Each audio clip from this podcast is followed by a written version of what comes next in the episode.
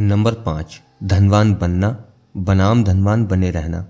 अच्छे निवेश का मतलब आवश्यक रूप से अच्छे निर्णय लेना नहीं है। आवश्यक ये है कि आप नियमित रूप से गड़बड़ न करते रहें। धनवान बनने के लाखों तरीके हैं और ये कैसे करना है, इस पर अनेकों किताबें भी उपलब्ध हैं। लेकिन धनवान बने रहने का सिर्फ़ एक ही तरीका है, थोड़ी मितव्ययिता और असुरक्षा का मिश्रण। और ये एक ऐसा मुद्दा है, जिसके बारे में हम ज़्यादा बात नहीं करते। आइए दो निवेशकों की एक छोटी कहानी के साथ शुरुआत करते हैं। उनमें से दोनों ही एक दूसरे को नहीं जानते थे, लेकिन लगभग एक शताब्दी पहले उन दोनों के रास्ते आपस में दिलचस्प रूप से टकराए। जेसी लिवरमोर अपने समय के महानतम स्टॉक ट्रेडर थे। उनका जन्म 1877 में हुआ और जब लोग जानते भी नहीं थे कि ट्रेडिंग क्या है, वो एक पेशेवर ट्रेडर बन गए। 30 साल की उम्र में उनकी संपत्ति मुद्रास्फीति समायोजित होने के बाद 100 मिलियन डॉलर थी। उन्नीस सौ उनतीस में जेसी लिवरमोर विश्व के सबसे जाने माने निवेशकों में से एक थे। उस साल स्टॉक मार्केट में आई गिरावट, जिसने महामंदी की शुरुआत की उसने इतिहास में लिवरमोर की विरासत को भी सुदृढ़ कर दिया। अक्टूबर उन्नीस सौ उनतीस के एक सप्ताह में स्टॉक मार्केट के एक तिहाई से अधिक मूल्य का सफाया हो गया, जिसके दिनों को बाद में काला सोमवार, काला मंगलवार और काला गुरुवार नाम दिया गया। लिवरमोर की पत्नी डॉरथी काफ़ी डरी हुई थी, जब उनके पति 29 अक्टूबर की शाम को घर पहुँचे। वॉल स्ट्रीट के सट्टेबाजों के आत्महत्या करने की खबरें पूरे न्यूयॉर्क में फैल रही थी। उन्होंने अपने बच्चों के साथ रोते हुए जेसी का दरवाजे पर स्वागत किया, और उनकी माँ इतनी व्याकुल थी कि वो दूसरे कमरे में बंद होकर रो रही थी। जीवनी लेखक टॉम रूबीथॉन के अनुसार, जेसी कुछ पलों तक हक्के बक्के होकर वहीं खड़े रहे। ये समझने से पहले कि आखिर क्या हो रहा था, फिर उन्होंने अपने परिवार को ये खबर सुनाई। भाग्य की दरकार और मौलिक सूच से वो स्टॉक मार्केट में गिराव पर दांव लगा रहे थे। आपका मतलब है हम बर्बाद नहीं हुए? डोरोथी ने पूछा। नहीं प्रिय, आज हमारा ट्रेडिंग में सबसे अच्छा दिन था। हम शानदार ढंग से अमीर हो गए हैं और जो भी चाहे वो कर सकते हैं, जेसी ने कहा। डॉरोथी दौड़कर अपनी माँ के पास गई और उन्हें चुप होने को कहा। एक ही दिन में जेसी लिवरमोर ने तीन बिलियन डॉलर से भी अधिक के बराबर की कमाई की थी। स्टॉक मार्केट के इतिहास के सबसे खराब महीने में वो विश्व के सबसे धनवान लोगों में से एक बन गए। जब लिवरमोर का परिवार इस अद्भुत सफलता का जश्न मना रहा था, एक दूसरा व्यक्ति निराशा में वॉल स्ट्रीट की गलियों में भटक रहा था। अब्राहम जर्मांस्की एक करोड़पति रियल एस्टेट निर्माता थे, जिन्होंने 1920 के तूफानी दशक में काफ़ी समृद्धि प्राप्त की। जैसे ही अर्थव्यवस्था तेज़ी से बढ़ी उन्होंने वही किया जो वस्तुतः हर दूसरे सफल न्यूयॉर्क निवासी ने किया। स्टॉक मार्केट की बढ़ती कीमत पर जमकर दांव लगाया। 26 अक्टूबर उन्नीस को द न्यूयॉर्क टाइम्स ने एक लेख प्रकाशित किया, जिसने दो पैराग्राफ में एक दुखद अंत दर्शाया। बर्नार्ड एच सैंडलर 225 ब्रॉडवे के वकील से, कल माउंट वर्मन की श्रीमती अब्राहम जर्मानस्की ने अपने पति को ढूँढने में मदद मांगी, जो गुरुवार से लापता हैं। 25 वर्षीय जर्मानस्की जो रियल एस्टेट ऑपरेटर हैं सैंडलर के अनुसार उन्होंने स्टॉक में जमकर निवेश किया है। सैंडलर ने कहा कि श्रीमती जर्मानस्की ने उन्हें बताया कि एक मित्र ने उनके पति को गुरुवार को देर रात वॉल स्ट्रीट में स्टॉक एक्सचेंज के पास देखा था। उनके सूचना देने वाले के अनुसार उनके पति एक टिपर टेप को फाड़कर उसके छोटे छोटे टुकड़ों को फुटपाथ पर बिखेरते हुए ब्रॉड वॉक की ओर जा रहे थे। और वो, जैसा कि हम जानते हैं, अब्राहम जर्मानस्की का अंत था। यहाँ हम एक अंतर देख सकते हैं। अक्टूबर उन्नीस सौ उनतीस की गिरावट ने जेसी लिवरमोर को विश्व के सबसे धनवान लोगों में से एक बना दिया। वहीं इसने अब्राहम जर्मानस्की को बर्बाद कर दिया और शायद उनकी जान भी ले ली। लेकिन अगर चार साल आगे बढ़े तो इनकी कहानियाँ फिर एक दूसरे से टकराती हैं। अपने उन्नीस सौ उनतीस के व्यवसाय के बाद लिवरमोर ने अधिक आत्मविश्वास से और बड़े से बड़ा निवेश किया। ये उनके सर से ऊपर चला गया और वो बढ़ते कर्ज में डूब गए और फलता स्टॉक मार्केट में सब कुछ गंवा बैठे। दिवालिया और शर्मिंदा होकर वो 1933 में दो दिनों के लिए गायब हो गए। उनकी पत्नी उन्हें ढूँढने निकली। Jesse L Livermore 1100 Park Avenue में रहने वाले स्टॉक मार्केट ऑपरेटर। लापता हैं और उन्हें कल दोपहर तीन बजे से नहीं देखा गया है। द न्यूयॉर्क टाइम्स ने 1933 में लिखा, वो वापस लौटे, लेकिन उनका रास्ता तय हो चुका था।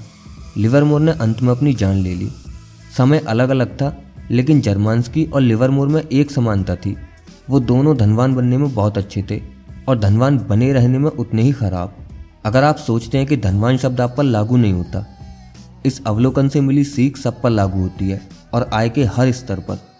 संपत्ति प्राप्त करना एक बात है और इसे बनाए रखना दूसरी। अगर मुझे संपत्ति संबंधी सफलता का सार एक शब्द में देना हो तो मैं इसे उत्तर जीविता कहूँगा। जैसा कि आप अध्याय छह में देखेंगे 40 परसेंट ऐसी कंपनियाँ जो इतनी सफल थी कि सार्वजनिक ट्रेडिंग कंपनी बनने को तैयार थी। समय आते जाते अपना सारा मूल्य गंवा बैठी। फॉर्ब्स की सबसे धनी 400 अमेरिकियों की सूची का प्रति दशक औसतन लगभग 20 परसेंट का आवर्त है, जिसके कारणों में मृत्यु या किसी अन्य परिवार के सदस्य को राशि हस्तांतरण करना नहीं है। पूंजीवाद कठिन है, लेकिन ऐसा होने का कारण कुछ हद तक ये भी है कि धन प्राप्त करना और धन बनाए रखना दो अलग अलग कौशल हैं। धन प्राप्त करने के लिए जोखिम उठाना, आशावादी होना और साहस से आगे बढ़ना आवश्यक है। लेकिन धन बनाए रखने के लिए जोखिम उठाने का विपरीत आवश्यक है। इसके लिए विनम्रता और इस डर की आवश्यकता है कि आपको जो मिला है, वो उतनी ही जल्दी आपसे छिन भी सकता है। इसके लिए मितव्ययिता और ये मानने की आवश्यकता है कि आपने जो भी कमाया है, उसमें कुछ भाग्य के कारण भी है। इसलिए अतीत में मिली सफलता को अनिश्चित काल तक दोहराने पर भी निर्भर नहीं रहा जा सकता। एक बार चार्ली रोज ने सिकवोया कैपिटल के अरबपति प्रमुख माइकल मोरिस से ये पूछा कि सिकवोया को इतनी सफलता कैसे मिली? मोरिज ने कहा, दीर्घायु। ये चिन्हांकित करते हुए कि कुछ वीसी कंपनियाँ पाँच या दस साल तक सफल होती हैं, लेकिन सिकवोया चार दशक तक समृद्ध होती रही है। रोज ने पूछा, ऐसा क्यों था? मोरिज मुझे लगता है कि हमें व्यवसाय से बाहर होने का डर हमेशा से रहा है। रोज, सच में? तो क्या ये डर है? सिर्फ़ असुरक्षित व्यक्ति ही टिके रहते हैं? मोरिज ये काफ़ी हद तक सच है। हम मानते हैं कि आने वाला कल बीते हुए कल जैसा नहीं होगा। हम अपनी ख्याति पर निर्भर नहीं रह सकते। हम लापरवाह नहीं हो सकते। हम ये नहीं मान सकते कि अतीत की सफलता भविष्य की समृद्धि में परिवर्तित होती है। यहाँ पर भी उत्तर जीविता न तो विकास, न बुद्धि और न ही अंतर्दृष्टि। लंबे समय तक जमे रहने की योग्यता, बिना मिटे और बिना हार मानने पर मजबूर होने के यही सबसे अधिक मायने रखता है। ये आपकी कार्यनीति की आधारशिला होनी चाहिए। फिर बात चाहे निवेश की हो या आपके करियर या व्यवसाय की उत्तर जीविता मानसिकता संपत्ति के मामले में इतनी आवश्यक क्यों है? इसके दो कारण हैं। पहला प्रत्यक्ष है, कुछ लाभ इतने बड़े होते हैं कि उनके लिए मिट जाना भी योग्य है। दूसरा, जैसा कि हमने अध्याय चार में देखा, कंपाउंडिंग का प्रति अंत प्रज्ञात्मक गणित है। कंपाउंडिंग तभी काम करती है यदि आप किसी संपत्ति को वर्षों तक विकसित होने के लिए छोड़ दें। यह बिल्कुल ब्लूथ के वृक्षों को उगाने जैसा है। एक साल के विकास में कुछ खास उन्नति नहीं दिखती। दस साल का विकास अर्थपूर्ण अंतर दिखा सकता है और पचास साल का समय कुछ पूर्णता असाधारण रच सकता है। लेकिन उस असाधारण विकास को प्राप्त करने और बनाए रखने के लिए उन सभी अप्रत्याशित उतार चढ़ाव से गुजरकर बचे रहना आवश्यक है, जिन्हें हर व्यक्ति अनिवार्य रूप से कभी न कभी अनुभव करता ही है। हम ये समझने में कई साल लगा सकते हैं कि वॉरेन बफेट ने निवेश प्रतिफल कैसे कमाए। उन्होंने सर्वश्रेष्ठ कंपनियों, सबसे सस्ते स्टॉक और सर्वश्रेष्ठ प्रबंधकों को कैसे ढूंढा? ये कठिन है। इससे कम कठिन और अधिक महत्वपूर्ण ये जानना है कि उन्होंने क्या नहीं किया। वो ऋण के नीचे नहीं दबे। उन्होंने अपने जीवन काल की उन चौदह मंदियों के दौरान घबराकर स्टॉक नहीं बेचे। उन्होंने अपनी व्यवसायिक प्रतिष्ठा को दूषित नहीं किया। उन्होंने खुद को किसी एक कार्यनीति, किसी एक वैश्विक नज़रिए या गुजरते प्रचलन से नहीं जोड़ा। वो दूसरों के धन पर कभी आश्रित नहीं हुए। सार्वजनिक कंपनियों के द्वारा निवेश करने के कारण निवेशक अपनी राशि नहीं निकाल सकते थे। उन्होंने खुद को अक्रियाशील नहीं होने दिया और न ही हार मानी या सेवानिवृत्त हुए। वो टिके रहे। उत्तर जीविता ने उन्हें दीर्घायु प्रदान की और दीर्घायु 18 वर्ष से नवासी वर्ष की आयु तक लगातार निवेश ने कंपाउंडिंग द्वारा अद्भुत परिणाम दिए। उनकी सफलता का वर्णन करते हुए ये एक पहलू सबसे अधिक मायने रखता है। आपको ये दिखाने के लिए कि मैं क्या कह रहा हूँ। आपको गुएर इनकी कहानी सुननी होगी। आपने संभवतः वॉरेन बफेट और चाली मुंगेर की निवेश जोड़ी के बारे में सुना होगा। लेकिन 40 साल पहले इस समूह में एक तीसरा सदस्य भी था, रिक गुएरिन वॉरेन, चार्ली और रिक ने साथ मिलकर निवेश किए और व्यवसाय प्रबंधकों के साक्षात्कार किए। फिर रिक जैसे कहीं गायब हो गया। कम से कम बफेट और मुंगेर की सफलता की तुलना में। निवेशक मोहनीश पबराई ने एक बार वफेट से पूछा था कि आखिर रिक को क्या हुआ। मोहनीश याद करते हुए कहते हैं, वॉरेन ने कहा, चार्ली और मैं हमेशा जानते थे कि हम बहुत धनवान बनेंगे। हम धनवान बनने की जल्दी में नहीं थे। हमें पता था कि ऐसा होगा। रिक भी हमारे बराबर ही होशियार था। बस वो ज़रा जल्दी में था। हुआ यूँ कि उन्नीस सौ की गिरावट में रिक सीमांत ऋण में दबा हुआ था और उन दो वर्षों में शेयर बाज़ार लगभग सत्तर परसेंट नीचे चला गया। इसलिए उसे मार्जिन कॉल मिले। उसने अपने बर्कशायर स्टॉक वॉरेन को बेच दिए। वॉरेन ने असल में कहा, मैंने रिक के बर्कशायर स्टॉक 40 डॉलर प्रति एक से भी कम की दर में खरीदे। रिक बेचने पर मजबूर हुआ क्योंकि वो कर्ज में डूबा था। चार्ली, वॉरेन और रिक धनवान होने में समान रूप से सफल थे, लेकिन वॉरेन और चार्ली के पास धनवान बने रहने का अतिरिक्त कौशल भी था, और लंबे समय में यह कौशल सबसे अधिक मायने रखता है। नसीम तालिब ने इसका कुछ इस तरह उल्लेख किया है, आगे बने रहने और उत्तर जीविता में अंतर है, पहले के लिए दूसरे की आवश्यकता होती है, आपको बर्बाद होने से बचे रहना है, हर कीमत पर। उत्तर जीविता मानसिकता को वास्तविक संसार में लागू करने के लिए तीन बातों की परख आवश्यक है। नंबर एक बड़े प्रतिफल चाहने से अधिक मैं आर्थिक रूप से अटूट होना चाहता हूँ। और अगर मैं अटूट हूँ, मुझे लगता है कि मुझे बड़े प्रतिफल मिलेंगे, क्योंकि मैं अधिक समय तक टिका रहूँगा, जिससे कंपाउंडिंग अपना कमाल दिखा सके। बुल मार्केट के दौरान कोई भी नगद धन रोक कर नहीं रखना चाहता। वो ऐसी संपत्ति अधिकृत करना चाहते हैं, जिसका मूल्य बहुत ऊपर हो जाए। बुल मार्केट के दौरान नगद धन रोकने से आप रूढ़ीवादी दिख सकते हैं, या ऐसा अनुभव कर सकते हैं। क्योंकि उस समय आप तीव्रता से इस बात से अवगत हो जाते हैं कि अच्छा माल न लेकर आप कितना कुछ खो रहे हैं। कहिए कि नगद धन एक परसेंट की कमाई देता है और स्टॉक वार्षिक रूप से दस परसेंट। ये नौ परसेंट का अंतर हर रोज आपको अंदर ही अंदर चुपता रहेगा। लेकिन अगर वही नगद धन आपको बियर मार्केट के दौरान स्टॉक बेचने से रोकता है तो उस नगद धन पर आपने जो वास्तविक प्रतिफल पाया, वो एक परसेंट प्रतिवर्ष नहीं है। ये उसका कई गुना हो सकता है, क्योंकि एक बार की अंधाधुंध। गलत समय की स्टॉक बिक्री को रोकने से आपको आजीवन प्रतिफल में अधिक लाभ मिल सकता है, बजाय दर्जनों बड़े स्टॉक खरीदने के।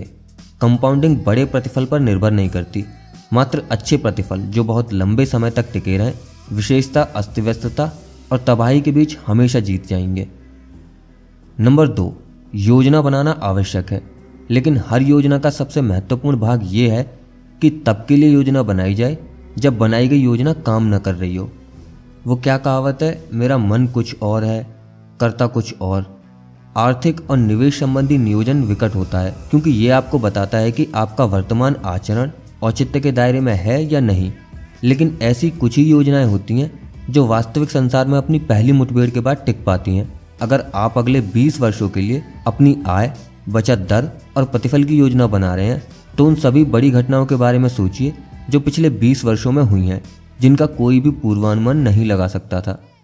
11 सितंबर, आवास में उछाल और गिरावट, जिसके कारण लगभग 10 मिलियन अमेरिकी नागरिकों ने अपने घर गंवा दिए। आर्थिक संकट, जिसमें लगभग 9 मिलियन लोगों की नौकरी चली गई।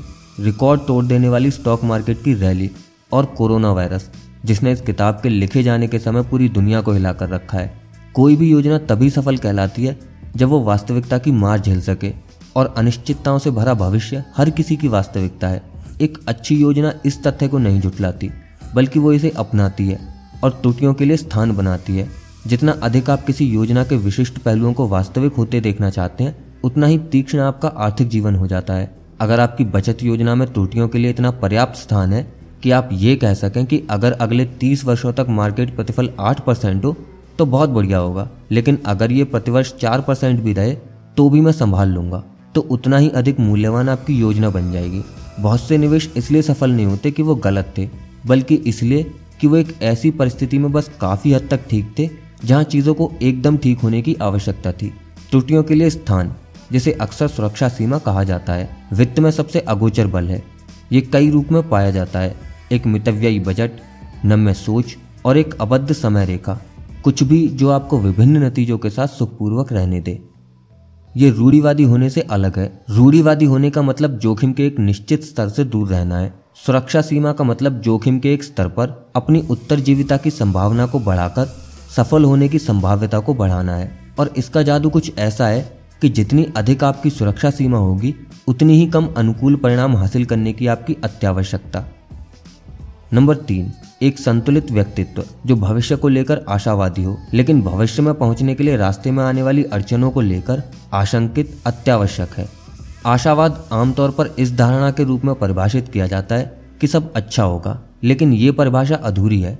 विवेकपूर्ण आशावाद एक ऐसी धारणा है कि संयोगानुपात आपके पक्ष में है, और चाहे बीच में कितनी भी विपत्ति का सामना करना पड़े, अंत में समय के साथ सब संतुलित होकर अच्छे परिणाम निकलेंगे। बल्कि आप ये जानते हैं कि बीच में विपत्ति तो आएगी ही।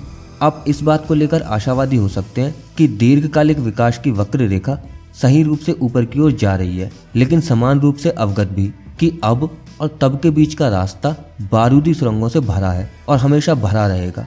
ये दो बातें परस्पर अनन्य नहीं है। ये अवधारणा की दीर्घ काल में कुछ उन्नत हो सकता है, भले ही लघु काल में हास्यास्पद लगे, ये सहजज्ञ नहीं है, लेकिन जीवन में अधिकतर चीज़ें ऐसे ही काम करती हैं। बीस की उम्र तक एक औसत व्यक्ति अपने मस्तिष्क के लगभग आधे अर्थग्रथनी संयोजन खो देता है, जो दो वर्ष की उम्र में मस्तिष्क में थे। जैसे जैसे अप्रभावी और अनावश्यक तंत्रिका पथ साफ़ होते जाते हैं। लेकिन एक औसत 20 वर्षीय व्यक्ति, एक औसत 20 वर्षीय बच्चे की तुलना में अधिक होशियार होता है। प्रगति के साथ विनाश न सिर्फ़ संभव है, बल्कि ये अधिकता से छुटकारा पाने का एक प्रभावी तरीका भी है। कल्पना कीजिए यदि आप एक बच्चे के माता या पिता हैं, और आप अपने बच्चे के मस्तिष्क के अंदर देख पाए। हर सुबह आप पाएँगे कि बच्चे के मस्तिष्क में अंतर्ग्रथनी संयोजन कम होते जा रहे हैं। आप घबरा जाएँगे। आप कहेंगे, ये ठीक नहीं है। यहाँ तो क्षति और विनाश हो रहा है। हमें व्यवधान की आवश्यकता है। हमें डॉक्टर से मिलना होगा। लेकिन आप ऐसा नहीं करते। जो आप देख रहे हैं, वो प्रगति का आम रास्ता है। अर्थव्यवस्था, मार्केट और करियर भी इसी प्रकार के पथ पर चलते हैं। क्षति के बीच विकास। पिछले 170 वर्षों में यूएस अर्थव्यवस्था का प्रदर्शन कुछ इस प्रकार रहा।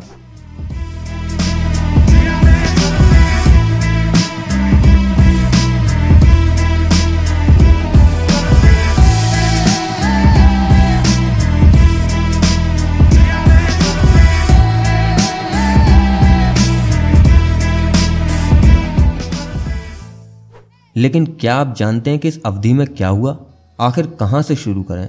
नौ बड़े युद्ध लड़ते हुए 1.3 बिलियन अमेरिकी मारे गए। कुल स्थापित की गई कंपनियों में से लगभग 99.9 परसेंट बंद हो गई। चार यूएस राष्ट्रपतियों की हत्या कर दी गई।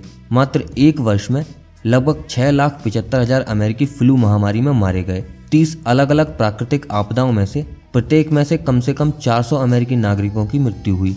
तैतीस मंदियाँ कुल मिलाकर 48 वर्ष तक चली। उन मंदियों में से किसी एक का भी पूर्वानुमान करने वालों की संख्या शून्य रही।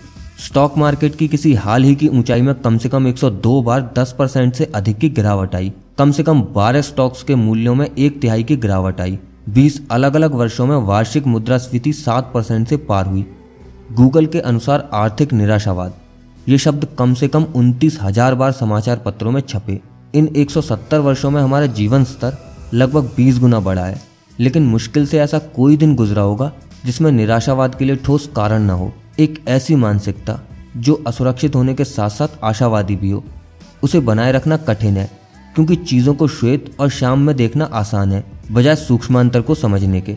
लेकिन दीर्घकालिक आशावाद का लाभ उठाने के लिए आपको लघु काल में असुरक्षित अनुभव करना आवश्यक है। जैसे लिवरमोर ने यह कठिन रूप से जाना। उन्होंने अच्छे दिनों को बुरे दिनों का अंत समझा। धनवान बनने के बाद उन्हें लगा कि धनवान बने रहना निश्चित था और वो अपराजय थे।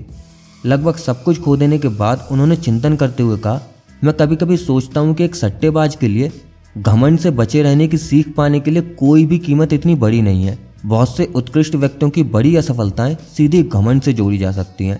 ये एक महँगी बीमारी है, उन्होंने कहा, हर कहीं से लेकर हर किसी तक। आगे हम एक और पहलू को देखेंगे, ये समझने के लिए कि आपदा के बीच प्रगति को समझना इतना कठिन क्यों हो सकता है?